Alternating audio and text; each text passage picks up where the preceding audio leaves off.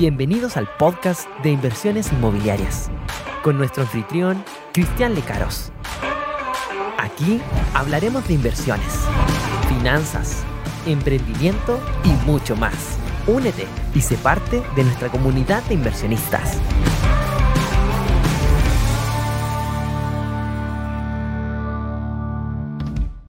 Buenos días, buenas tardes, buenas noches, dependiendo de la hora que nos estás, ¿cierto? Viendo, escuchando, del lugar del mundo que nos estés viendo. Realmente muy contento de invitarte a nuestro segundo podcast acerca de inversiones inmobiliarias. Estamos muy contentos de tenerte junto a nosotros en todos nuestros canales, ¿cierto? En YouTube y también nos puedes ver a través de nuestras redes sociales. Y hoy día tengo una invitada muy especial. Estos podcasts queremos darle un toque humano, más que solamente técnico, acerca de la inversión inmobiliaria o lo que está pasando en el mercado. Y por eso tengo una invitada muy especial que se llama Isabel Palma Cusera, quien es la gerente comercial de Inmobiliaria FG, que nos acompaña esta tarde, esta noche, esta mañana, para hablar acerca de su vida, de su familia, de sus estudios, etcétera, etcétera, etcétera. ¿Cómo estás, Isabel? Un gusto saludarte. Hola, Cristian. Muy bien, muchas gracias por invitarme a esta conversación tan entretenida. Realmente muchas gracias, Isa. Sé que tu tiempo es súper, súper, súper ocupado, igual que el mío. Y realmente te agradezco poder tener este espacio para poder hablar de con nosotros acerca un poquitito más de no solo la inversión inmobiliaria, sino que también qué pilares, qué principios, qué experiencias te han ayudado en tu vida eh, a través de, todo este fogueo profesional que vamos a hablar un poco en la entrevista. Eh, y que obviamente quiero que todas las personas que puedan ver este canal de YouTube puedan llevarse en su vida, no solamente algo técnico, sino que también algo de principios que son para mí muchas veces inmutables. Así que de eso estaremos conversando. Súper.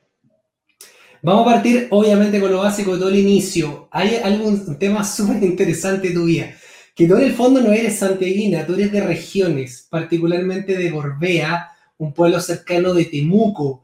Entonces nos encantaría saber un poquitito, obviamente, tu infancia, obviamente la capital. Tú sabes que yo de hecho confío, me encantan más los sureños que los capitalinos personalmente. Y queríamos saber un poquitito, claro, de tu infancia, dónde tú naciste, qué onda allá, dónde estudiaste, tus papás, lo que tú nos puedas obviamente contar. Eh, bueno, lo primero, necesito decirte que encuentro muy muy bonito que, salgamos un poco de lo de todo el día a hablar de, números y cosas inmobiliarias que son muy interesantes, ¿cierto? Y lo que es lo que nos une. Eh, sin embargo, también es, muy rico poder eh, conocer un poco más qué hay detrás de, las personas que hacemos este tipo de, cosas, ¿cierto? De, nuestro trabajo. Así que eso, muchas gracias por, por, este, por esta invitación. Eh, y sí, soy, soy de Gorbea, es un pueblo bien chico, que está cerca de Temuco. Soy nacida y criada, mis, papás también nacieron ahí.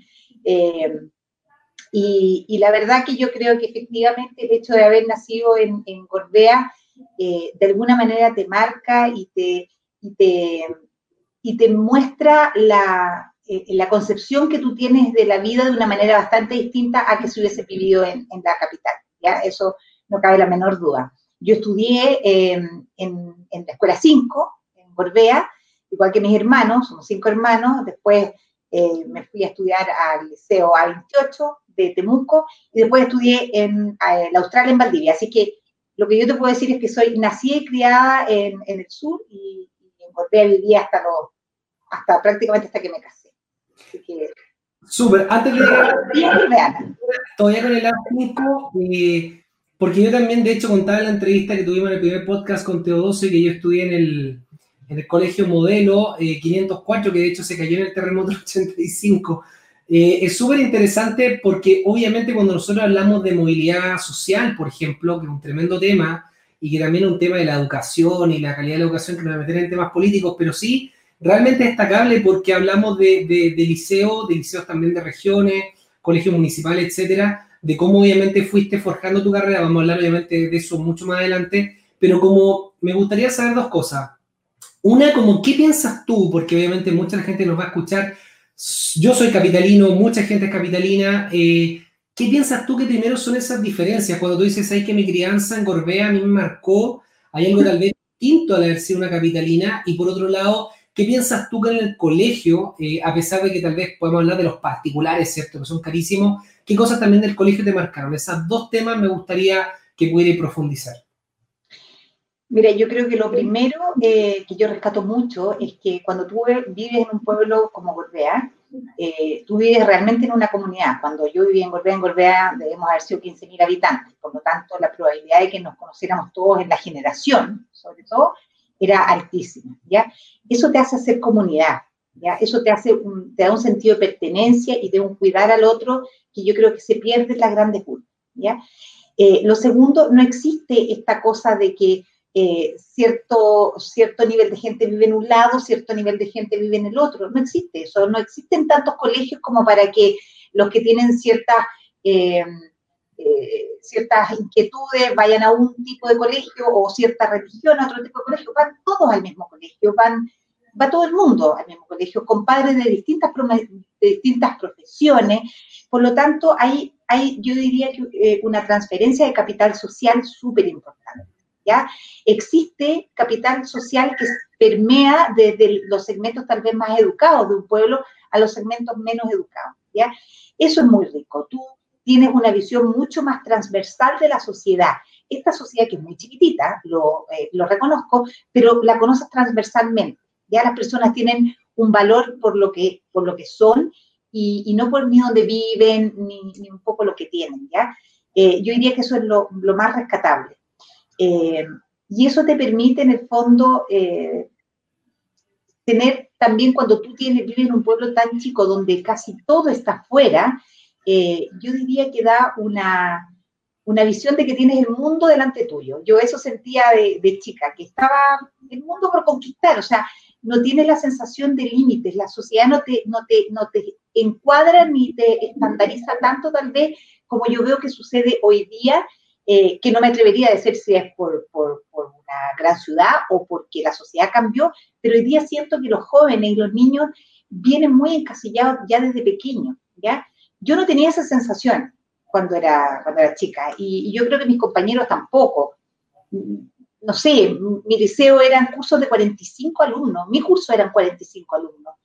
Eh, y todos estudiamos en, eh, de los 45 al 43 que estudiamos en, carreras universitarias en distintas universidades de, de, distintos lugares del país. Entonces, me da la sensación, insisto, no sé si es la época, con esto no estoy diciendo que sea tan antigua, pero no sé si es la época o la sociedad que sin duda es un poco distinta a lo que es hoy día.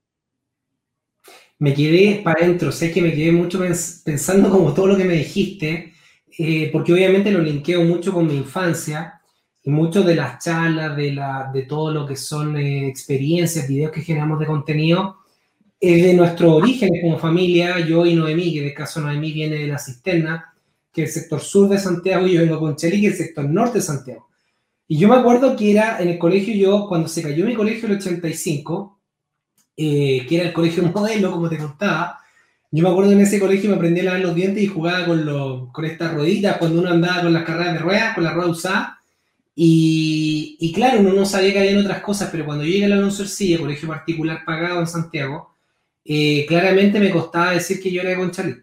De hecho, yo tenía que decir muchas veces que yo era de Independencia.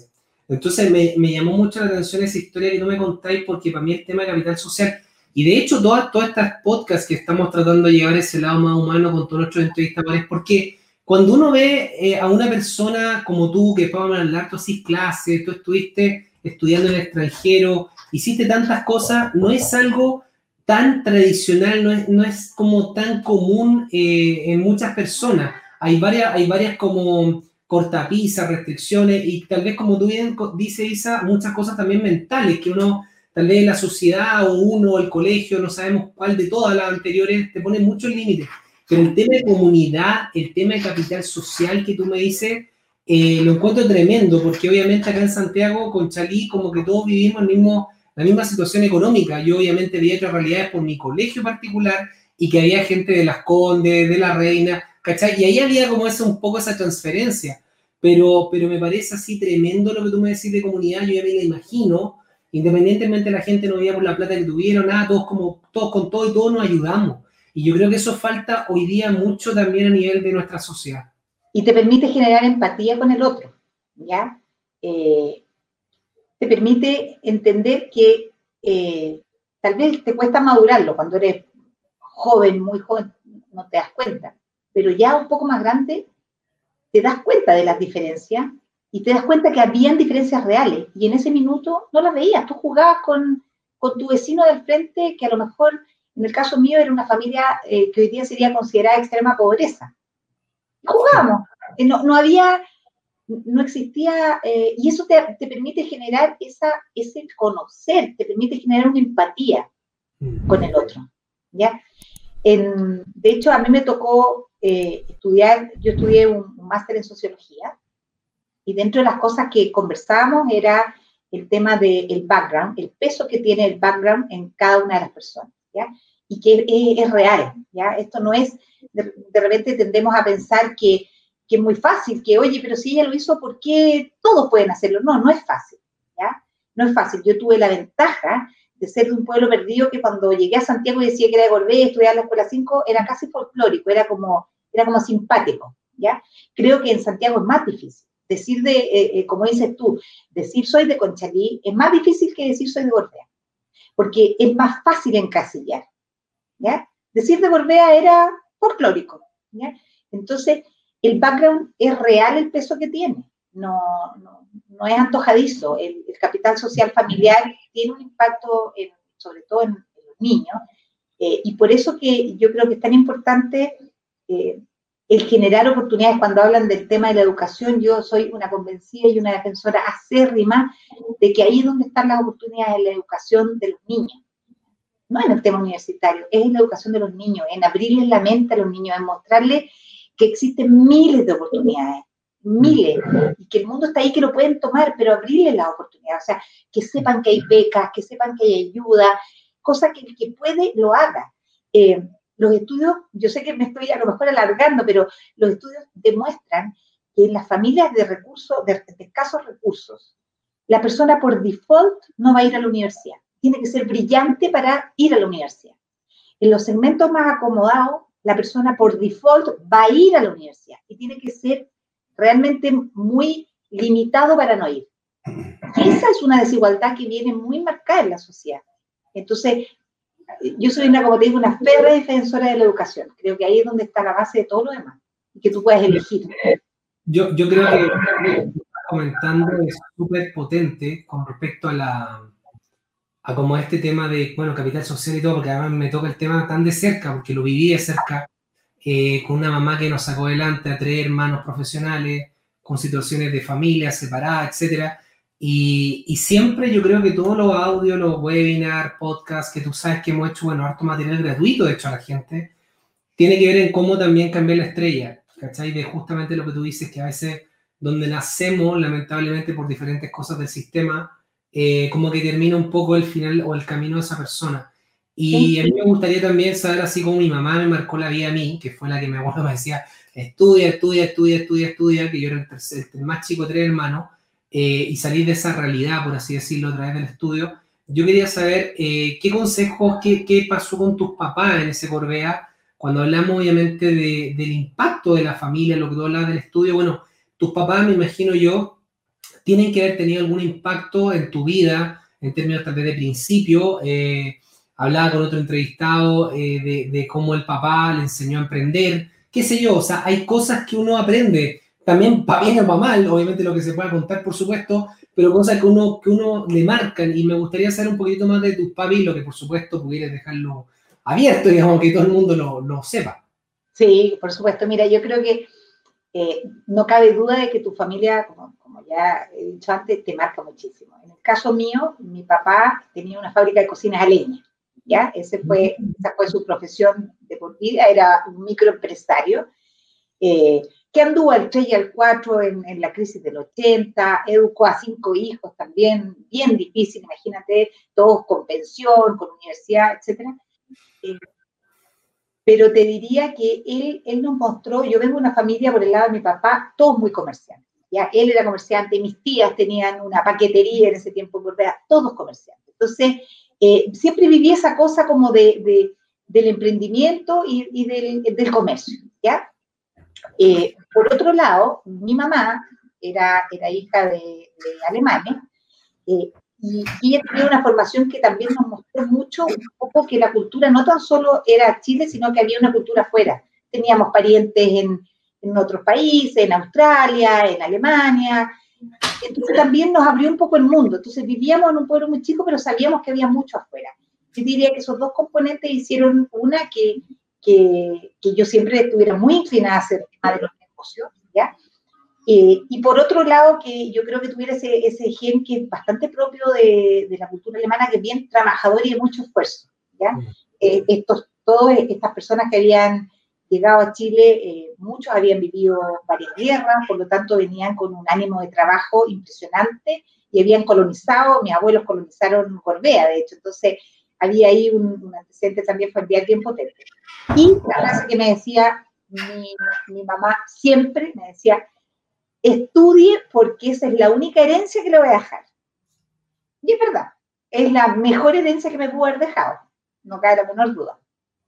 Wow, qué interesante esta mezcla de tu casa, como un, un, por el lado de tu papi y tu mamá, como ambas experiencias, historia, abuelo, qué sé yo, formaciones, fueron, claro, formándote a ti, porque obviamente podemos hablar de tu de tu faceta obviamente mucho más comercial 100%, pero claramente veías de cerca a tus tías, todo de alguna manera comercial, eh, lo tuviste muy, muy de cerca, digamos, lo que es estar con, no sé, atender gente, no sé si en algún momento trabajaste con tu papi epituteando un fin de semana o hiciste algo de chica que, que voy a contar como experiencia?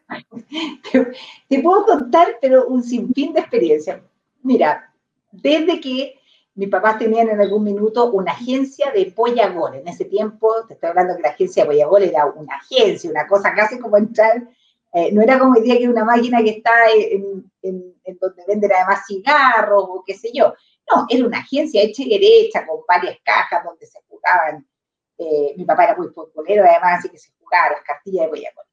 Y también se vendían vigésimos de lotería. Imagínate los años que te estoy hablando.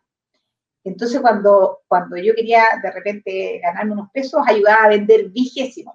Y vendía ahí a la gente del barrio, que yo, me compraba, ya tenía mi clientela que me compraba. Yo de haber tenido 10 años. Y después ya lo que fue más, más formal, ya que ahí había un trato con mi tía Rita, ella tenía esta paquetería, entonces para Navidad eh, yo me instalaba con mi propio stand y vendía cosas, ¿ya? Y entonces eran tres días en que, en que yo me ponía a vender, ella me entregaba cierta, cierto stock de mercadería y, comisionaba. Entonces al principio era, qué sé yo, ya yo tuve un 10% de las ventas, después ya íbamos negociando, el último año ya tenía ya un 30% de la participación en las ventas. Entonces con eso me hacía mi plata hasta que, bueno, hasta que ya empecé a trabajar después en la universidad haciendo, haciendo prácticas, pero yo diría que fueron por lo menos siete años en que trabajé y me iba re bien esos tres días y como dice mi mamá, que fui la precursora, porque fui la primera que se instaló con esto están a la calle en, en. Y mira, de, de, no haberlo visto en ninguna parte, se me ocurrió que había que poner las cosas a, más al alcance de, de, las personas. Así que yo creo que son pequeñas cosas que cuando uno hace como el recorrido hacia atrás de su vida, se dan cuenta que ya me iban marcando un poco qué era lo que a mí me gustaba, que era esta cosa de, de poder vender, de persuadir al otro y de entregar un buen producto para que la otra persona se fuera feliz. Entonces, desde el, de cómo les empaquetaba los regalos, qué sé yo. Y yo lo pasaba súper, porque nos faltaban los amigos que se me iban a sentar a conversar ahí un rato, a, a reírnos mientras yo tenía mi, mi boliche ahí.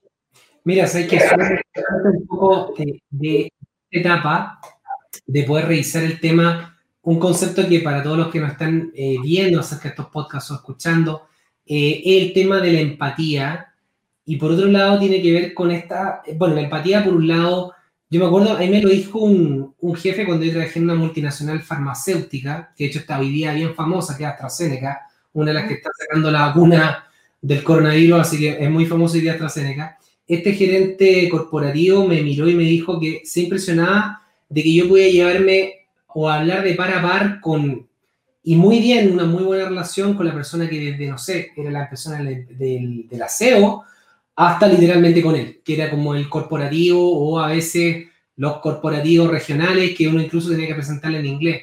Y yo creo que viene un poco de lo que tú dices, Isa, de, de poder relacionarse con diferentes personas, no tener estos prejuicios y, y, esto se va dando en las comunidades. Cuando a mí me tocaba relacionarme, imagínate, con Conchalí, por otro lado me relacionaba con el colegio, con el Alonso Ercilla, con gente súper, con, bueno, también hay de todo en el Alonso Ercilla, pero hay gente de muchas lucas. Eh, entonces, yo creo que me gustó mucho esa parte de la empatía, capital social, y lo otro de, de las personas que también quiero que, que, entiendan eso de que a veces vemos grandes comerciales, eh, tú hoy día que, bueno, vamos a hablar del negocio, todo lo que hace a nivel comercial, pero de que todo parte en un pesebre, a veces queremos grandes resultados, eh, sobre todo estas generaciones ahora, los celulares, yo siento que estas generaciones son más ansiosa, más cortoplacista, todo ya, porque obviamente te apretáis un botón y tenéis obviamente una comida en tu casa, ¿cachai? Vive una generación como todo súper instantánea, pero siento que hay cosas que son procesos y, y, todo eso que tú aprendiste, siento en tu casa, obviamente te marcó mucho lo comercial y me da además todo el, el ya como el background para poder hablar acerca de por qué entraste a estudiar, eh, que parece bastante obvio, ingeniería comercial. Eh, ¿Por qué? ¿Qué fue? Cuando viste la, la prueba en su momento? Eh, ¿Qué pasó con esa formación en el colegio? Porque tú sabes que igual uno compite con mucha gente a lo largo de Chile. O sea, ¿cómo fue ese proceso y cómo fue esa decisión? Esa decisión de comercial, porque podría haber sido, no sé si tal vez muy volado, pero tal vez civil industrial. Yo sé que comercial es más comercial, pero bueno, no sé, ¿por qué fue? ¿Qué pasó ahí? Mira, fue lejos lo más fortuito, no te creas. nunca fui eh, buena para matemáticas. ¿ya? Me costaba matemáticas, pero como machuca me metí al matemático, ¿ya? Eh, así todo, en la, en la prueba aptitud que era en esos años, me fue más o menos matemática, pero me fue muy bien el lenguaje, o sea, era como que todas las flechas decían, Isabel, no te vayas hacia algo matemático, pero por supuesto, yo no, no escuchaba ninguna señal, entonces con una amiga, el último día dijimos, bueno, pero ¿qué postulamos? En realidad no se nos ocurría qué postular, estábamos bien dudosas, y mi hermana había estudiado agronomía, ¿ya? Entonces dije, agronomía, voy a postular agronomía. Y estoy llenando mi postulación y, y, me acuerdo que llama a mi hermana y mi hermana me reta y me dice, pero ¿cómo vas a postular a agronomía si no te he visto jamás preocuparte de que te guste la biología o preguntarme por, por una planta? Tú deberías estudiar ingeniería comercial. Y yo, ¿qué ingeniería comercial? Dijo, por favor, ponla en segundo lugar. Bueno, la puse en segundo lugar. Esto para la Universidad Austral de Valdivia. Eh, agronomía en esos años de la, de la Austral era una de las carreras que necesitaba mayor puntaje, de hecho era la segunda, es que no la primera en agronomía a nivel nacional, por lo tanto los puntajes eran altos.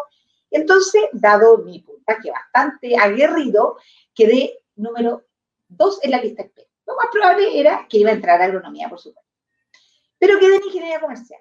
En ingeniería comercial astutamente hacían un taller de tres días antes de que tú te matricularas para mostrarte la carrera. Mira, fui al taller y me encantó. Dije, esto es, o sea, me encantó, me encantó, me encantó. Corrió la lista de agronomía, por supuesto, no, me cambié y me quedé de pura suerte estudiando comercial.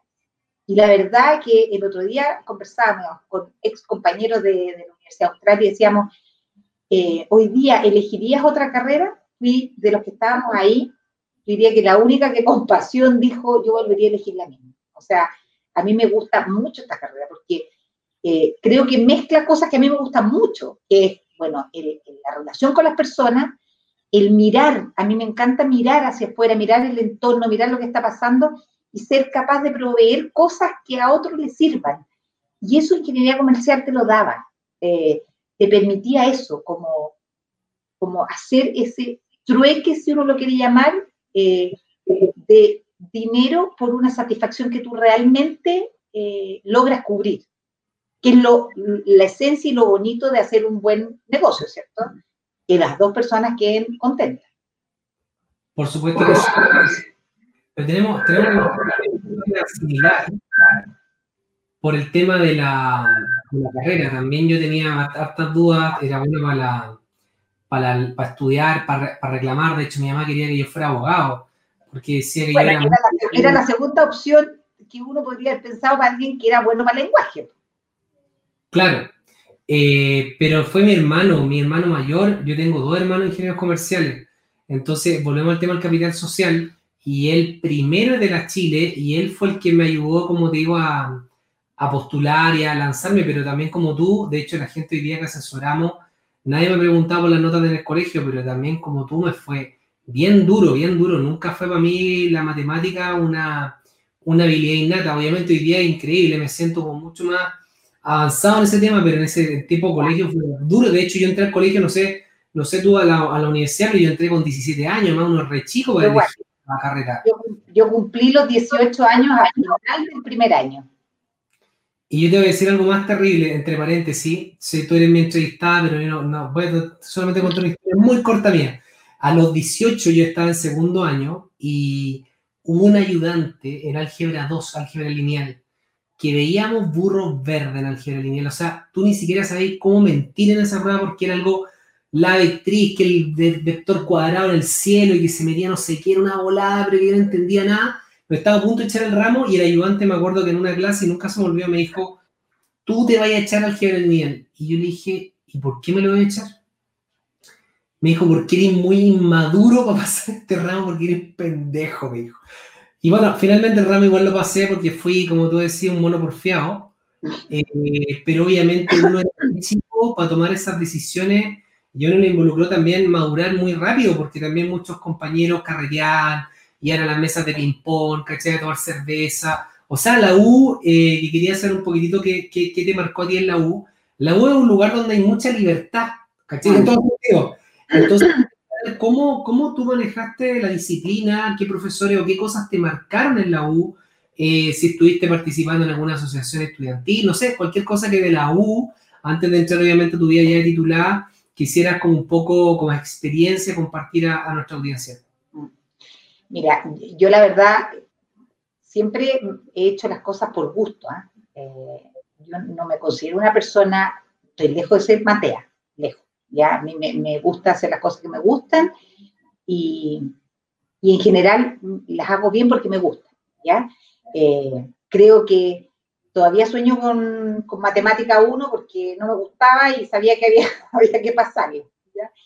Pero dado eso, entonces yo diría que mi, mi pasada por la universidad fue muy rica. Yo, yo estudiaba lo que había que estudiar. Eh, eh, creo que siempre pude ser mucho mejor alumno, tener muchas mejores notas, pero no, para mí no era necesario. Ya para mí, yo sentía que había que equilibrar las cosas. A mí me gustaba salir, me gustaba la vida social. eh, entonces tenía que de alguna manera dividir. ¿ya? Y, y yo te diría que eso hizo que cuando yo llegué a la universidad, de hecho, yo me fui a los 17 años a vivir sola a Valdivia con una amiga, Eh, a empezar a cocinarse y ahí podías hacer lo que se te ocurriera, o sea, no había mamá, no había papá, no había ningún tipo de control.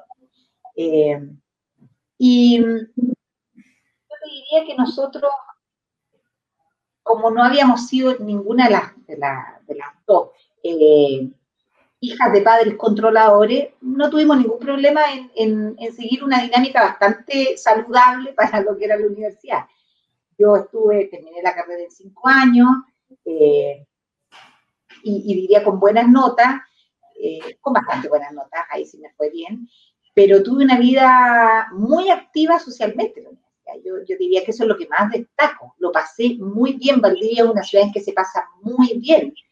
Eh, y, bueno, y, y- por supuesto tuve profesores que me marcaron mucho, sobre todo en la línea de contabilidad tuve muy buenos profesores, muy buenos. A mí me fue muy bien en contabilidad, en finanzas, en estadística. Toda la línea matemática, tal vez numérica, que alguien podría haber dicho que me iba a costar, fue la que más se me dio más fácil, porque Sí. tuve muy buenos profesores. ¿Tuviste una iluminación? Oye, Isa, ¿y alguna- algún profesor, algo que a nivel, no sé si de perseverancia, valórico o algo que en la U te haya marcado, así como hablábamos de tus papis, hablábamos de, de Gorbea como comunidad, algo en la U en particular que tú pienses que te haya dado algún elemento, alguna riqueza para convertirte en la persona que eres hoy día? Eh, mira, yo tuve buenos profesores, pero si tú me preguntas alguno que yo no recuerde como que fue un super mentor, no. Sí tengo, tengo, como te digo, un par de profesores, Eduardo Quevedo, el profesor Ladisla, muy odiado por muchos, que, que, para mí eh, lo, lo recuerdo con, con mucho cariño, Horacio Sangüesa, otro profesor, eh, pero más por el tema de la relación personal que tenía con ellos, ¿ya? Los encontraba los encontraba que, que me permitían aprender con, con gusto, Aprender con gusto. Eh, Y yo creo que eso es súper valioso cuando uno no aprende porque el profesor le tiene mala, sino que aprender agradado. Yo diría que, que más que nada eso. Yo complementando un poco tu punto, eh, para todos los que nos siguen en este podcast, creo que uno de los elementos, por lo menos que a mí me ha pasado, dado que mi mamá de chica me mandaba a estudiar, estudiar, estudiar siempre, mi mamá justo teníamos la mala, yo tenía la mala, la mala pata que ella era Junta, la, una de las mejores amigas de mi mamá del colegio, el hijo de ella era el Mateo del curso, tenía primero 6-9. Y yo tenía un 5-8, banderita chilena con varios rojos y cuestiones así. Entonces, mi mamá de chica obviamente se espantaba, porque obviamente tenía 6-9, tenía un 5-8 me encantaba jugar la pelota, estar todo el día afuera, andar en volantín, el ring, ring, raja y otras cosas. Eh, pero yo creo que me marcaron mucho, como tú decís, este tema, porque claro, habláis de la vía social y yo creo que también esa habilidad tuya social, que quiero un poco llevarlo a los principios de las personas que me escuchan. Cuando yo hablo capital social con tus papás, obviamente todo este tema de emprendimiento, microemprendimiento, microempresa, como queramos llamarle, eh, ayuda mucho y marca mucho. Por eso a veces yo le digo a mi hijo que la, la finanza y el emprendimiento muchos se enseñan en casa, porque el sistema educacional lo ha hecho mucho de menos.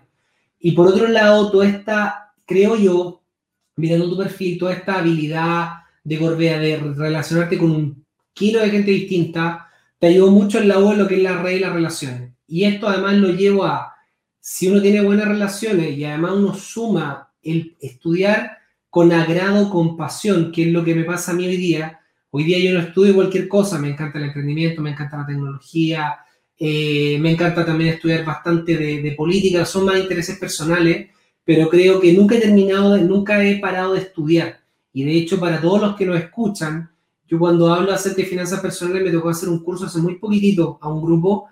Eh, yo hablaba de una pirámide de distribución del gasto y en esa pirámide hablaba del 5% de capacitación.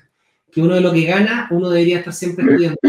Eh, en la, en la cuando tú hablas de estudiar con agrado, porque en el fondo yo creo que uno nunca debería terminar de aprender, pero en mi, mi mirada, digamos, de lo que tú estás hablando de la U. Es que, ¿sabes lo que pasa? A mí, mira, hay una frase que una vez me dijeron, ya yo estaba trabajando, que me marcó, porque me la dijo una persona eh, como muy, muy, muy letreada, ¿ya? Eh, y que me marcó porque no estuve de acuerdo y hasta hoy día no estoy de acuerdo. me dijo, yo estaba en mi primera pega y él, y eh, se había ofrecido como para entrevistarme para ver más o menos cómo me estaba desenvolviendo yo. En el fondo, el típico favor de la amiga de la amiga que esta persona te iba a entrevistar como para hacerte un feedback de, cómo estaba yendo tu desarrollo profesional. Entonces me dice, yo estaba trabajando en ese, entonces eh, era jefe de marketing en Socoven, ¿ya? Y me dice, ¿qué libro estás leyendo hoy? Y yo le digo, ponte tú que le haya dicho Cometas en el cielo. ¿Qué libro es ese? No, es una novela, qué sé yo, de, de cuenta la historia de una niñita en Afganistán. Eh, me dice, ¿estás leyendo algo de marketing? No. Ya me dice, ojo, porque tú eres lo que más haces. Yo me quedé dando vuelta con esa frase y dije, chuta, soy lo que más hago. Pero yo no quiero hacer siempre las mismas cosas, yo hago muchas cosas. Entonces, ¿qué soy? Y, yo creo que yo en ese sentido no me gusta hacer las mismas cosas.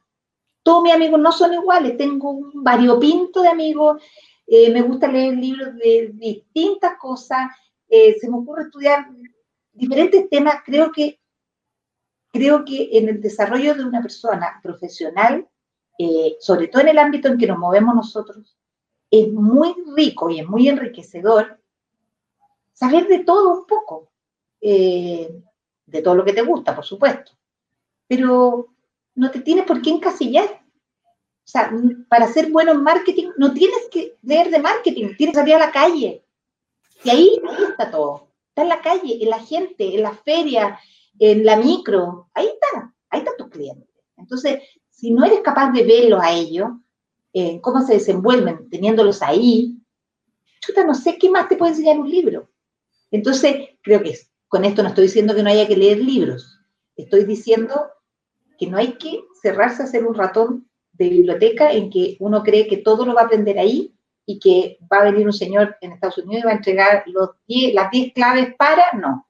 Yo creo que hay muchas cosas que tú las vas a aprender mirando y que vas a aprender porque, porque tienes una persona adelante que lo hace bien o porque tienes una persona adelante que lo hace mal. Eh, entonces yo creo que el observar y mirar hacia afuera es muy rico. Mirar series de todo tipo, series políticas, series chistosas, todas te van a enseñar algo. Me gusta mucho el tema, Isa, de, bueno, de tener una, una capacidad, llamémoslo así, de, de, poder aprender de diferentes cosas, porque claro, para todos los que, los que tal vez nos escuchan, hay, hay carreras disímiles, gente que está en ingeniería en mina, gente técnica, tal vez dueñas de casa, bueno, de todo, pero, pero de ser una persona que siento yo buscadora, claro, de, de cosas que nos interesen y que puedan ser tal vez diversas, porque hay una palabra, no me acuerdo el nombre, que uno, que es como una visión compartimentada, que es cuando uno toma una decisión de negocio, eh, de inversión, de vida, de pareja, hay como una serie de experiencias que uno las mete en la guata y que finalmente te llevan a tomar una, buena decisión. Y que tiene que ver un poco con los podcasts cuando hablé de este inicio, de que uno ve una persona como la Isa, que después vamos a hablar obviamente un poquitito tu, ya que está montando una carrera profesional, tal vez un poquitito tu familia, lo que tú quieras, pero que uno ve personas súper resueltas, eh, pero no ve, digamos, todo el proceso que hubo para llegar a eso. Y por eso he querido como un poco, entre comillas, deshilachar, como abrir un poco ciertas etapas y factores de tu vida que te han marcado, eh, como este, ¿cachai? Esta búsqueda de leer cosas distintas, de tener amigos diversos, porque uno va teniendo eh, puntos de vista distintos. Yo particularmente me encanta también saber algo de, bueno, medicina, que ya la otra vez estuvimos hablando del del coronavirus, que te, conté hartas cosas que, estudio, como de política, como de, también de espiritualidad, etcétera, etcétera, de inversiones, por supuesto, que íbamos a hablar, eh, pero saber de todo un poco me ha dado también una visión distinta, así que me lo comparto mucho, e, eso que tú mencionas con respecto a la, a la lectura o hacer otras cosas. Y lo último, para no alargarme yo, sin ser un entrevistado, es la calle. Yo creo que también quiero dejarle mucho a las personas eso que tú mencionaste, Isa, que es súper importante eh, hay un autor que nosotros seguimos mucho en los podcasts, en las charlas, en los eventos, que es Robert Kiyosaki, que, que, bueno, está en la calle, en un auto viviendo y hoy día tiene, no sé, 3.000, 4.000 por lo menos propiedades a su nombre en Estados Unidos. Eh, un hombre que uno lo sigue mucho y él hablaba de eso de que antes de renunciar al trabajo, que fue mi caso, para después ser gerente general del grupo, que yo estaba como empleado, él hablaba de que teníamos que aprender a vender. Yo no había pasado por áreas comerciales como tú, no tuve ese background de chico como tú, Em, y yo me metí obviamente directamente a eh, ser, él se metió a Xerox como vendedor y yo me metí como gerente de venta en AstraZeneca en el laboratorio. Entonces estuve todo, estuve cinco años en la calle, Melipilla, eh, el sur, Rancagua, eh, todo lo que es Santiago, todo Arica, o sea, todo lo que es Las Condes, San Pablo, de la consulta más rasca, la consulta más pituca, esperando tres horas un médico que me dejara hablarle y me daba 30 segundos para contarle por qué mi producto de 30 mil pesos era mejor que otro producto que valía mil. Así que para mí fue una escuela dura, pero la escuela en la calle fue, como tú decís, tremenda. Sí, ahora no hay una receta única. ¿eh? Yo, yo creo que hay personas exitosas que no han salido, no han puesto un pie en la calle, hay otras que su éxito radica en haber aplanado calle. No creo que haya receta. Yo, yo lo que puedo hablar es lo que por lo que a mí me ha tocado y lo que a mí me ha tocado tiene que ver con también con lo que a mí me ha gustado. He tenido la suerte y yo creo que esa es la gran suerte que he tenido en mi vida, es de hacer lo que me gusta hacer. Yo hago lo que me gusta hacer, yo me gusta mucho mi trabajo, me gusta lo que hago. Eh, y, yo creo que esa es una gran, gran, gran suerte. Eh, entonces no hay, mucha receta. Y en eso mismo que tú contáis la suerte que no hay receta, pero igual tú tuviste un camino y, lo entiendo, digamos que tú pasaste de ser jefa, yo veo obviamente tu currículum, pasaste a estar también como gerente de marketing, después gerente comercial. Eh, ¿Podéis contarnos un poquitito, después voy a hablar también de los estudios de afuera, o también en esta misma respuesta podemos hablar un poquitito de, de tus estudios afuera y todo esto? ¿Qué te llevó un poco que tú piensas de poder ir siguiendo esta línea, obviamente, porque está claro que te apasiona el marketing, eh, la venta, pero ¿qué piensas tú que fueron como los elementos que te permitieron ir subiendo, creciendo profesionalmente y también por qué al extranjero? No solamente Chile. Eh, mira, yo te diría que yo no soy una persona planificada. en el, en el, largo plazo decir, mira, quiero cumplir esta etapa y después quiero cambiarme a otro trabajo y después quiero hacer esto y lo otro. No, no lo soy, ¿ya? Las cosas más bien se me, se me van dando en, la medida que, que, van pasando, ¿ya? Eh, y generalmente eh, ha sido no por azar, porque yo creo que el azar se construye, ¿ya? Pero sí han sido cosas inesperadas. Eh, por ejemplo, yo cuando salí de la universidad, un amigo me dice, oye, están buscando una persona para un puesto en un banco, te recomendé. Fui a la entrevista, bueno, quedé, era un puesto en Temuco. Eh, me casé, me tenía que venir a Santiago, pero resulta que yo durante toda la universidad, mi periodo universitario y también durante mi año en Temuco, había estado haciendo trabajo para Socoesa. Yo fui en Valdivia mientras trabajaba, fui pilotera, eh, Después fui reemplazo de vendedora los fines de semana, después ya reemplazo en la oficina en Socoesa como vendedora, y ahí trabajé con, cuando, cuando tú me preguntabas mentores, ahí sí, don Alfonso Jaraba, que era el gerente de ventas en ese minuto, eh, un caballero genial que me enseñó la venta como se hacía antes, él y Jaime Madariaga, que también era el gerente de ventas en Temuco, son dos señores que me enseñaron la venta a la antigua, esa venta elegante, ese trato con el cliente de darle la mano, de, mira, una venta muy bonita, una venta muy humana y muy cercana. Eh, y bueno, y resulta que cuando me vine a Santiago, eh, en, en Socoesa dicen, oye, eh, nos gusta mucho en el fondo lo que ha hecho esa chiquilla que se viene a Santiago, yo tenía 23 años, y, justo acá necesitamos armar un área, un área de marketing, no un área, pero alguien que se encargue de esto, de los avisos de prensa, qué sé yo, en ese minuto por fax y todo. Y, y bueno, y, había una, una, asesora, ¿ya? Y esta asesora, que hoy día es mi gran amiga Marcela, eh, ella me entrevistó y les dijo, esta es la persona. Primero que nada, porque le encanta la empresa, eh, y eso es un gran valor, y segundo, porque... Eh, tiene muy buenas ideas y, qué sé. Bueno, y empecé a trabajar ahí. Y de poquitito fui armando el área, armando el área, ya no era tan solo un aviso, sino que además quería tener un plan, y me fui desarrollando, diría, en, el tema profesional ahí, ¿ya? Eh, y yo, como siempre digo, eh, yo me, me, me, subí a cargo sola porque no había nada más, entonces después de un tiempo fui, me acuerdo, donde mi jefe y dije, oye, yo creo que ya, ya, ya voy a contratar a una persona, ya no, me tengo que poner otro nombre, vamos a poner jefe marketing. Pues, oye, ya tengo varias personas, yo me debería poner ahora eh, subgerente marketing. Bueno, y así hasta que terminé como gerente marketing corporativo, eh, eh, antes, antes de irme, esa era mi, posición. Eh, y bueno, y después me fui a, Inglaterra a, hacer este máster y ahí ya dejé, dejé Socoesa, que para mí fue un, fue un lugar digamos, donde estuvo mi formación profesional y donde tengo los mejores recuerdos, la mejor gente, que sé yo, una época muy, muy dorada de, de Socobesa, eh, sobre todo porque trabajaba mucho eh, a nivel nacional, me tocaba viajar mucho al sur, entonces me, encantaba poder volver a mi tierra y, y, desarrollar todo esto que no existía nada. O sea, cuando yo llegué a Socobesa, Socobesa era una empresa que no la conocía casi nadie, y me fui eh, de Socoesa cuando era una empresa que el 100% de, de, quienes tú les preguntaban la conocían. Entonces me siento muy orgullosa de ese trabajo. Ya estábamos abiertos a la bolsa cuando me fui. Imagínate, cuando llegué estaba en una casa, o sea, viví el proceso de la casa a ser una empresa abierta a la bolsa. Así que es, un, es, un, logro muy, muy bonito, un camino muy bonito que hice con, con, bueno, con mucha gente que estaba en el equipo. Y ahí trabajé con gente maravillosa, de cual me, siguió topando en la vida inmobiliaria. Oye, entonces, para ti también fue la de los mentores dentro de Socoesa, ¿no? Sí, sí.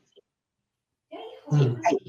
ahí, como te digo, me, recuerdo siempre estos, estas dos personas, don, Alfonso y, Jaime, que, para mí, como te digo, aprendí esa, esa, esa venta, esa venta linda, súper importante este tema, que a veces la, la vida profesional hay personas que nos marcan para bien o para mal, como jefes, pares, etcétera. Que yo cuando tú hablabas me acordaba yo también de mentores que tuve en diferentes posiciones profesionales que, claro, que te van marcando en, su, en sus talentos que llevan años, porque a veces cuando uno parte como tú, recién salía eh, de la U y todo, personas que ya llevan 10, 15, 20 años, no sé, de vida profesional, obviamente uno está como esponjita aprendiendo. Es que yo eh, creo que en eso, ¿ah? Yo, fíjate que a mí me gusta mucho la palabra oficio, ¿ya? Eh, yo creo que uno en la universidad te enseña metodología, te enseña, te enseña tal vez perseverancia, tenacidad, una serie de cosas, pero creo que el oficio uno lo aprende con buenos jefes.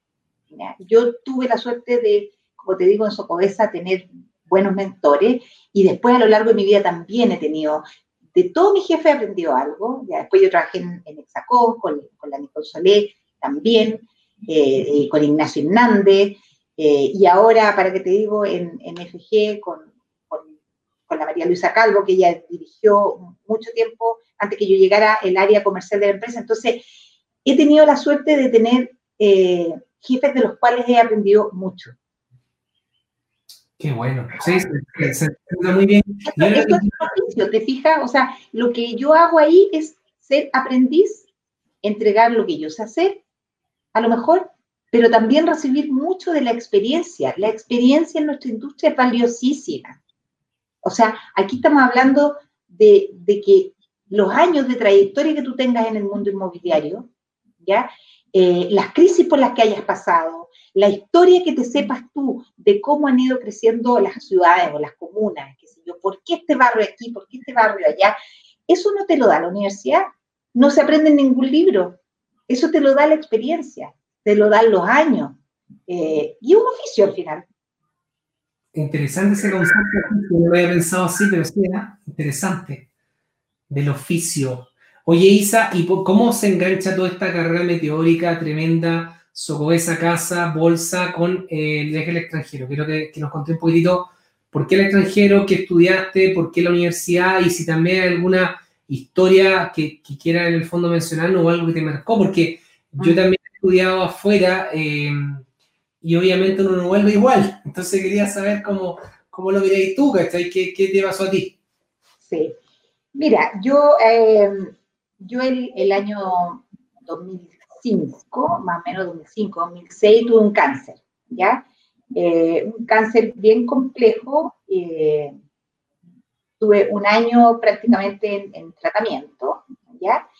Y, y, eso hizo un punto de quiebre en mi vida de todas maneras, ¿ya? O sea, ahí yo dije, oye, lo que yo quiero hacer en mi vida, lo tengo que hacer rápido, ¿ya? Eh, porque no sé qué va a pasar después. Y, había sido un sueño pendiente ir a vivir afuera. Pero eh, topaba con el tema de la plata, porque para irse a estudiar afuera, en realidad hay que tener hartos recursos, ya no es fácil. Entonces me di cuenta que estaban las becas Chile. ¿ya? Eh, y ahí es donde yo vuelvo a lo de la base, o sea, el que no sabe que no están, ni siquiera postula. Por eso que yo digo, escucha, qué ganas de entregarle que todo el mundo, hoy día con Internet hay más acceso, pero que sobre todo los niños tengan acceso a saber todas las posibilidades que tienen. Bueno, entonces, postulé a Becas Chile y me gané Becas Chile para irme a estudiar a Oxford, a la Universidad de Oxford. Condición de esto, primero, tenía que aprender a hablar inglés, que hablaba pésimo, pésimo. Sigo hablando pésimo además, pero menos pésimo. aprender a hablar inglés y condición dos, quedar aceptada, porque en ese entonces la beca te la daban sujeta a. Entonces me entregaron la beca, eh, básicamente yo creo que habían varias cosas que me ayudaron, me ayudó mucho haber estudiado en la educación pública, te daban puntos por eso, me ayudó a ser mujer, eh, me ayudó a ser de regiones, había una serie de aspectos que yo sin quererlo me, me ayudaron. ¿Te fijas? Era como el designio del, destino.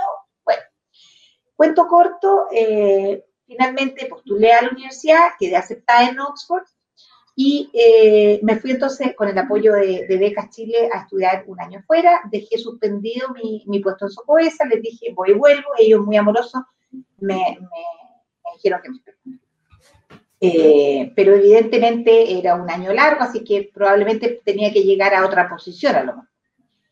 Bueno, me fui, fue un año maravilloso familiarmente, maravilloso, la experiencia increíble, dura, dura, dura. Hay días en que me pregunté, ¿qué estoy haciendo aquí?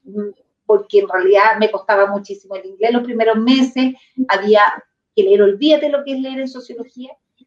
Pero bueno, terminó ese año y cuando volví a Chile no pude volver a, a, mi puesto porque sentí que, que, ya no era lo que quería hacer, que yo quería realmente un trabajo donde yo pudiera aplicar un poco más lo que había aprendido, que era la sociología, que eh, es, una, es un, campo que me fascina, realmente me fascina. Y entonces, eh, además de eso, dije, pero me voy a esperar un año, me voy a tomar un año sabático, voy a descansar. Eh, ya tenía 40 años y dije, tengo que parar un ratito. Y me quedé ese año en la casa y justo me llaman, eh, una headhunter me llama para que me fuera a, trabajar al Ministerio de Transporte a cargo de crear una nueva unidad que era la, la unidad de usuario. Ahí te puedo contar un poco más de eso, pero en el fondo, por eso, por eso fue mi cambio y por eso me salí en, un minuto de la industria, porque en realidad necesitaba llegar a un lugar donde me, permitieran aplicar lo que había aprendido. Después encontré mi rumbo, volví a la industria y volví a aplicar lo que aprendí. Pero en ese minuto eso era lo que andaba buscando, andaba buscando cómo poder aplicar todo esto que, había aprendido, que es tremendo, porque cuando tú eh, aprendes o, conoces la sociología y empiezas a leer, te das cuenta, te abre un mundo, te, das cuenta que todos los cambios sociales que están pasando en Chile, que han pasado en Chile, eh, están bastante documentados, ¿ya? Y son fenómenos sociales que muchas veces se repiten a lo largo de la historia o a lo largo de los países y que tienen un origen, y que tienen, tienen una causa y que tienen varios caminos de solución distintos, ¿ya? Y ahí yo me preguntaba, decía, bueno, quienes dirigen el país se habrán leído todo esto, sabrán esto, se asesorarán. Bueno, me imagino que sí, pero eso eran mis cuestionamientos en ese minuto, ya con 40 años, como te digo. Wow, y, de, la experiencia afuera, ¿qué piensas tú? Bueno, aparte desde el punto de vista de entender todo este tema eh, social que te ha servido para los negocios, pero bueno, claramente la tenacidad debe haber sido importante, la sensación de no entender nada en el inglés es bien frustrante, no termina con dolor de cabeza, por lo menos. Y, como, ¿qué cosa? Porque igual tu marido, o sea, un 7, porque igual también, no sé cómo lo hizo con la pega, digamos, para, acompañarte en esta aventura. ¿Cómo fue un poco eso? Mira, eh, en, algún minuto fue, claro, un tema. O sea, nuestros amigos nos decían, oye, pero ustedes dos tienen tres niños eh, y, y, van a agarrar y van a renunciar a su trabajo y se van a ir y qué va, qué, a pasar después. Y bueno, nosotros dijimos, ahí vemos qué va a pasar. ¿ya? Eh, a él, afortunadamente, él trabajaba en ese minuto en una empresa que le dio seis meses. Entonces, eh, él se fue los segundos seis meses. ¿ya? Los primeros seis meses estuve sola yo con los niños y los segundos seis meses él nos acompañó. Uh. Pero esas son cosas, te fijas, que no están planificadas. Tú tienes que en algún minuto tirarte un poco a la piscina. O sea, vas, y ahí, y ahí vas viendo, o sea, yo creo que las cosas que tienen que pasar te van a pasar, las cosas están, de alguna manera, la vida te va entregando lo que tú, lo que tú mereces y lo que necesitas. Y, en esos momentos difíciles, eh, ¿a qué te aferras? Porque un poco contaste igual una situación súper difícil, digamos que fue el cáncer, eh, también estar afuera con tus tres hijos, con el tema del inglés, que ha sido igual duro.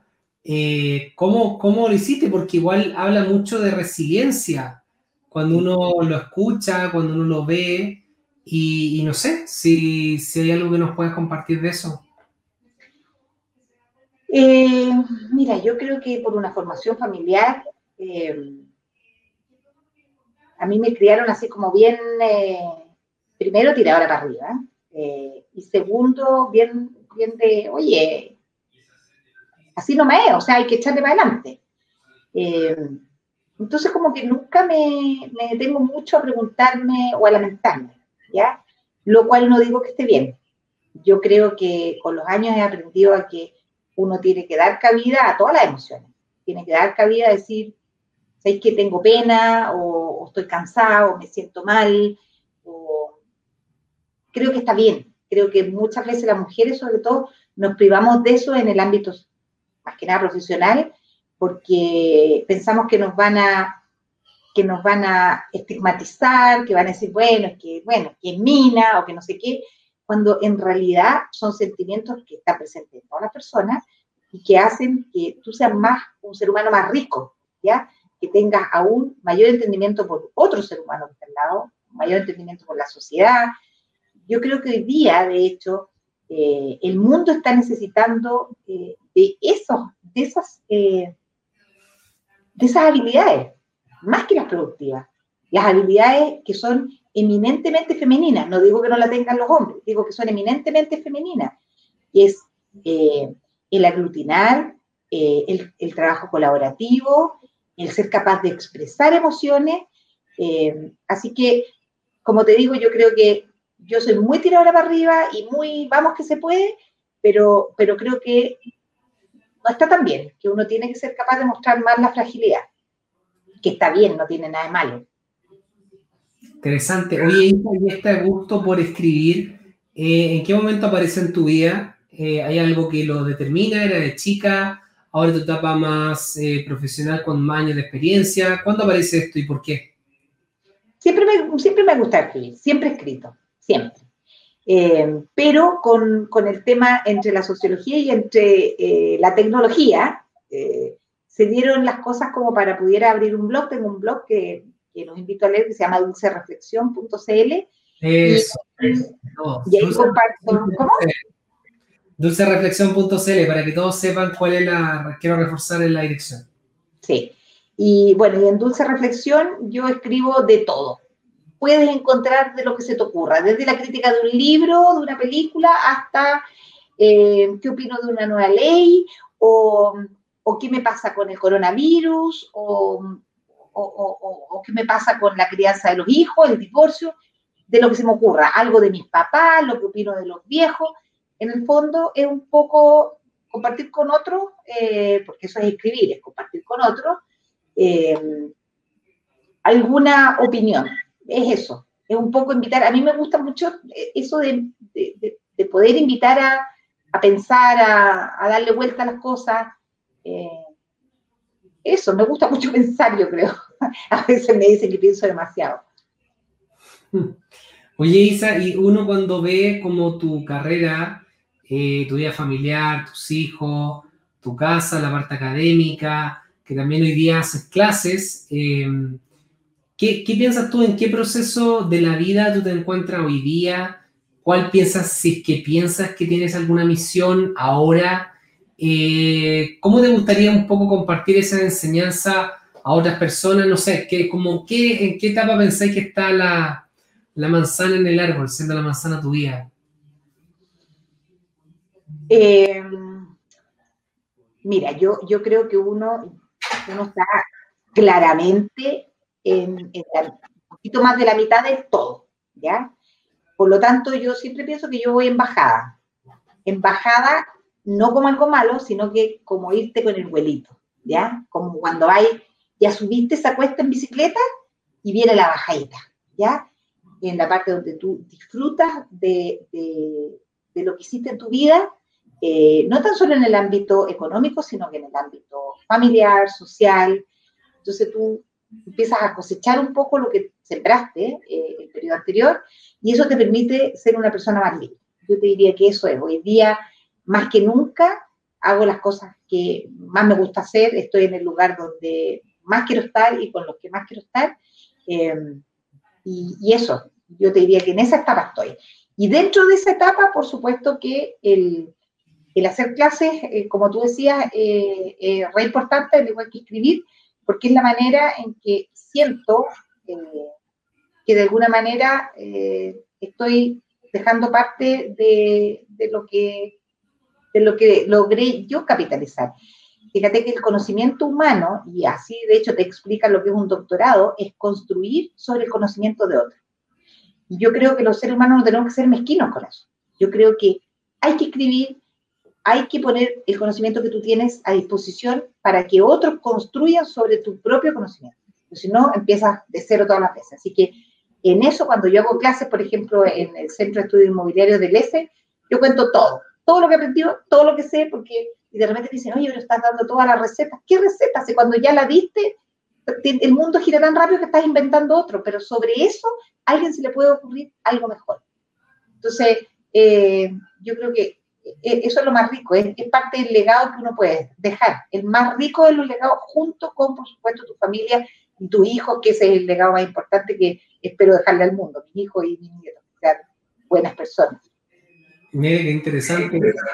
Y sobre ese, y sobre ese punto, un poco, Isa, el, ¿cuál es tu mirada también para todas las personas que, que nos están escuchando, viendo acerca de qué va a pasar con, no sé si la palabra, tal vez la pregunta es demasiado general, con la industria inmobiliaria o con las preferencias del consumidor, algunos tips y consejos, sobre todo por todo este tema del, del virus chino. Eh, ¿Qué piensas tú que va a pasar con respecto a las preferencias de las personas, con respecto a lo que es casa, eh, departamento? Un poco términos generales de todos los estudios que tú has hecho, tu visión, con tu máster que es distinta, tu experiencia en SOCOS y toda la vida profesional. Creo que tenía algo un poco que aportarnos a todos con respecto a esa mirada, ya para ir cerrando un poquitito la, la entrevista con algunas preguntas nomás que me quedan ya para ir después dando el término final. Mira, eh, yo te diría que creo que el, van a haber tres cosas para mi gusto que hay, dos detonantes que nos deja esta pandemia, ¿cierto? Que son, que van a influir fuertemente en lo que es el desarrollo de, los productos y de los proyectos inmobiliarios, ¿ya? El primero es el trabajo híbrido o el teletrabajo híbrido, ¿cierto? Y la teleeducación también. Y el segundo es el comercio electrónico. Estas son dos tendencias que no son propias de la pandemia, pero se exacerbaron con la pandemia. Y esos dos factores van para mi gusto, incluir desde tres perspectivas en los proyectos. Nosotros en Inmobiliaria FG nos, autodenominamos desarrolladores de lugares eh, que permitan de alguna manera eh, mejorar la calidad de vida y la felicidad que sienten las personas en el hábitat, ¿ya? Entonces, nos hemos, estado, nos hemos tomado muy en serio el tema de estudiar bien el fenómeno pandemia y el fenómeno social eh, para trasladarlo a estos a estos lugares que desarrollamos, ¿ya? Y los tres factores son los, o, las tres, eh, los tres perspectivas que te digo, o las tres cosas que van a influir son las siguientes. Primero, productos y proyectos más flexibles, ¿ya? En términos de que, por ejemplo, existan espacios polifuncionales que sirvan para diferentes cosas, dado que esa familia a lo mejor va a usar el comedor como escritorio y después eh, para comer, ¿ya? Eh, entonces, espacios mucho más funcionales en términos de, su uso y en términos de qué tanto le sacaste al metro cuadrado, es decir, optimizar el uso del espacio. El segundo viene por el lado de la importancia que van a tomar aspectos como la temperatura, la acústica y las vistas en, donde tú vives. De ahí nacen que, por ejemplo, las terrazas van a ser importantes, ¿cierto? Los espacios abiertos van a ser importantes, eh, la eficiencia energética eh, va a ser relevante. Entonces, son aspectos que tienen que ver hoy día fuertemente con el hecho de que, como vas a estar más en la casa, necesitas que sean más confortables. Y la tercera tiene que ver con la caída del paradigma de que la localización es vital y que existen ciertos sectores que son como eh, sandía calada, por usar el buen chileno. Yo creo que hoy día la localización va a depender de, los gustos y preferencias de las personas, del estilo de vida que quiera llevar, y eso implica que tú vas a poder vivir igualmente en Los Ángeles, en Bio, Bio en la región del Bio, Bio como tal vez en Pichilemu o en San Miguel, ¿ya? Porque a lo mejor vas a tener un trabajo que te lo va a permitir. Y eso da un pie importantísimo a lo que puede ser un proceso de verdad de descentralización de, nuestro país. A mí, yo tengo esa esperanza, como nací en el sur, tengo la esperanza de que el capital humano pueda emigrar con facilidad al sur y al norte de nuestro país, ¿cierto? Y que dada esta, eh, eh, eh, esta pandemia que nos, nos hizo utilizar mucho más la tecnología, ¿cierto? Podamos dar espacio a que profesionales emigren a otros lugares de nuestro país y lleven ese capital humano. Para eso hay algunos factores, obviamente, que son tremendamente relevantes, como colegio para su hijo. Tú te vas a ir como profesional a vivir a lo mejor a, no sé, a Palca, pero vas a querer, ¿cierto?, tener un buen colegio. Eh, trabajo y conectividad. ¿ya? Yo diría que por ahí más o menos va donde yo veo que va, va el desarrollo inmobiliario. Wow, súper interesante. para otra invitación después para poder profundizar más. Me quedan solamente muy poquito tiempo, voy a terminar con una pregunta súper corta. Libro favorito y en breves segundos, ¿por qué?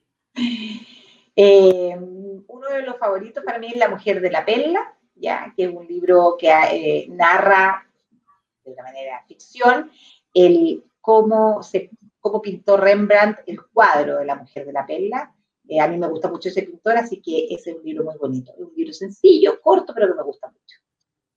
Interesante. Valores que consideras fundamentales en lo que te ha llevado al día de hoy. Tu resultado final este día. Yo diría que la perseverancia y el compromiso. Perseverancia y compromiso. Interesante. ¿Qué personaje real es el que más ha influenciado o impactado tu vida? No tengo, no tengo, sorry, tengo demasiado y de todo saco un pedacito, entonces no me quiero jugar por ninguno. Te voy a hacer esta pregunta, me llevo a reír, porque es muy buena. Si tuvieras un superpoder, ¿cuál sería y por qué? Para cerrando ya. Cuando, muy chuta. Eh, volar, de todas maneras, volar. Volar. la perspectiva de las cosas, libertad, mirar desde otro ángulo, no, volar, de todas maneras. Oye, Isi, para cerrar solamente te dejo los últimos 30, 45 segundos. Si pudieras darle un consejo a todos los jóvenes, que, que mucho el público que vamos a llegar con estos podcasts, eh, ¿cuál sería? Yo sé que dijiste ya varias cosas, pero me gustaría que dejaras un consejo. Tú dices, mira, ¿sabes qué? Mis 40 segundos, 45 segundos, ¿qué consejo le daría a la gente que nos escuchó, que vio tu vida, para que ellos en el fondo se lleven eh, realmente una pena en sus corazones? Eh, el consejo que les, les podría dar, si es que sirve, eh, es que tengan claro que nada es inmediato, ¿ya? Todas las cosas requieren un esfuerzo. La gracia es que ese esfuerzo se haga haciendo algo que a ti te gusta, ¿ya? Por lo tanto, mi invitación es a, disfrutar el proceso para conseguir algo, no tan solo el fin de las cosas, disfruta el proceso. Eh, porque cada cosa que uno consigue demanda mucho esfuerzo, no hay, no hay nada fácil. Y lo segundo es eh, que nunca te olvides eh, de la familia, de tu soporte fundamental, eh, porque a veces uno lo deja de lado y cuando te vas poniendo más vieja te das cuenta que es lo único más importante en tu vida. No hay nada más importante que la familia. Wow, súper bueno, súper interesante, tremendo lo que es la familia, el pilar de una sociedad. Así que bueno, yo te quiero dar gracias, Isabel Palma. Gracias por tu tiempo. Sé que en el fondo has sido, has estado corriendo con mil cosas durante el día, te hiciste este espacio para estar con nosotros. Yo te doy las gracias y seguro que te vamos a invitar a un próximo programa para hablar mucho más sobre todo de toda esta visión futura que viene con respecto al desarrollo inmobiliario, las características de las casas, pero queríamos en este programa poder tener también tu lado más humano, las experiencias de vida. Así que muchas gracias por estar con nosotros en este programa hoy día, Isa. No, de nada. Muchas gracias a ti porque cada vez que uno conversa estos temas, igual hay una reflexión eh, de uno detrás. Así que es bueno de repente que alguien te lo pregunte y que te obligue a contextualizarlo y a decirlo en palabras. Así que muchas gracias a ti. Muchas gracias, Isa. Así que te dejo un gran abrazo y nos veremos muy pronto en la invitación que tendremos para ti. Súper. Muchas gracias. y a todos nuestros amigos les quiero dar las gracias por habernos acompañado en esta transmisión. Si te gustó el video, dale like y por favor suscríbete a nuestro canal de YouTube. Nos puedes seguir a través de todas nuestras redes sociales, compártele, cuéntale a un amigo, invita a alguien más, porque obviamente queremos crear una gran comunidad de personas que puedan no solamente seguir la inversión inmobiliaria, sino que también aprender de personas destacadas en la industria inmobiliaria chilena que también nos cuentan mucho más abriendo sus corazones acerca de sus vidas, sus luchas, su éxito, fracaso y principios que a veces son inmutables, que lo llevaron desde una etapa muy inicial, muy pequeña, hasta poder ser grandes profesionales en cada uno de sus áreas de ámbito de trabajo en esta industria inmobiliaria. Así que les dejo un gran abrazo a todos, nos vemos muy, pero muy pronto y que Dios les bendiga. Chao, chao.